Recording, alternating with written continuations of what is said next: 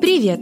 Вы слушаете подкаст Фуфлоу про препараты и методы с недоказанной эффективностью, которыми нас лечат. Чаще всего они бесполезны, иногда опасны. Мы проверили их по науке и знаем о них всю правду. В первом сезоне мы рассказывали про неработающие лекарства, а во втором проверяем бездоказательные практики и народные методы. Каждый выпуск – новая процедура, которая вам не нужна – Подкаст Фуфлоу делает медицинская редакция проекта Купрум. Подписывайтесь на нас и ставьте оценки там, где слушаете. Так больше людей узнает, на что не стоит тратить время и деньги. Большое количество сахара в рационе вредно для здоровья, особенно для сердца и сосудов. Многие люди считают, что коричневый сахар полезнее белого. Среди его преимуществ отмечают низкую калорийность, насыщенный вкус и большое количество микроэлементов. Сегодня будем разбираться, как получают сахар и стоит ли отдавать предпочтение какому-то виду.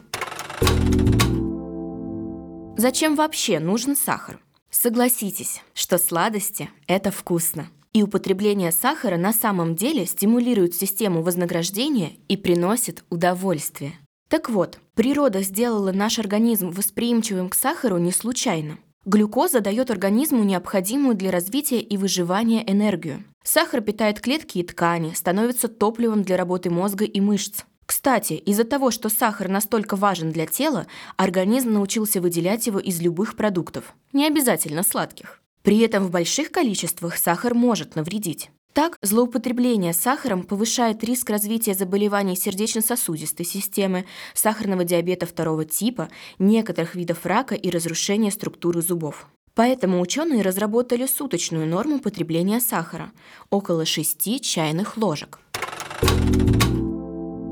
Какой бывает сахар?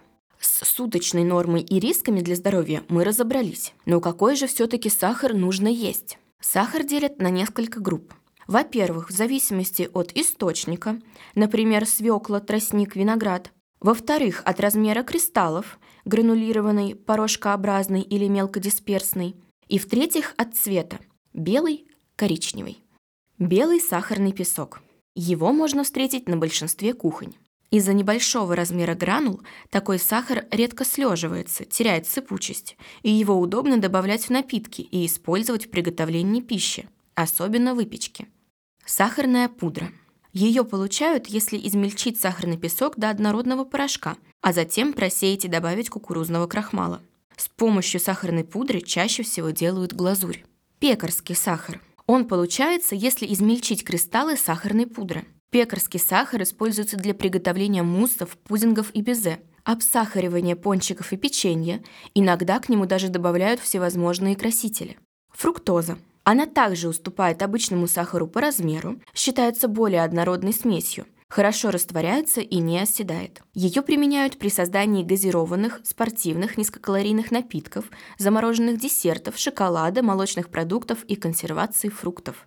Грубый сахар. Сахар может быть не только маленьким. Существует грубый сахар с большими гранулами. Его получают в результате кристаллизации сахарных сиропов, богатых патокой. Такой сахар устойчив к изменению цвета или инверсии, естественному распаду на фруктозу и глюкозу при высоких температурах. Он используется в производстве помадок и ликеров.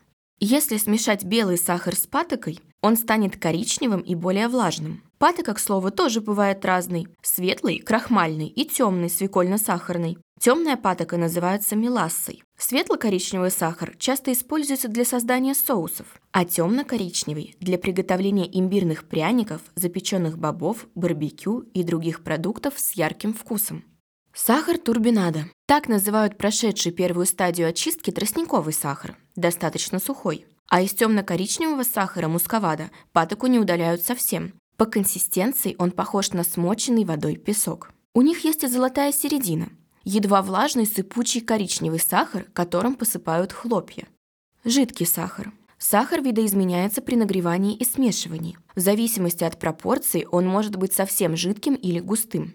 Так, если смешать сахар с водой и лимонным соком, получится инвертный сахар, а если со сливочным маслом – карамель.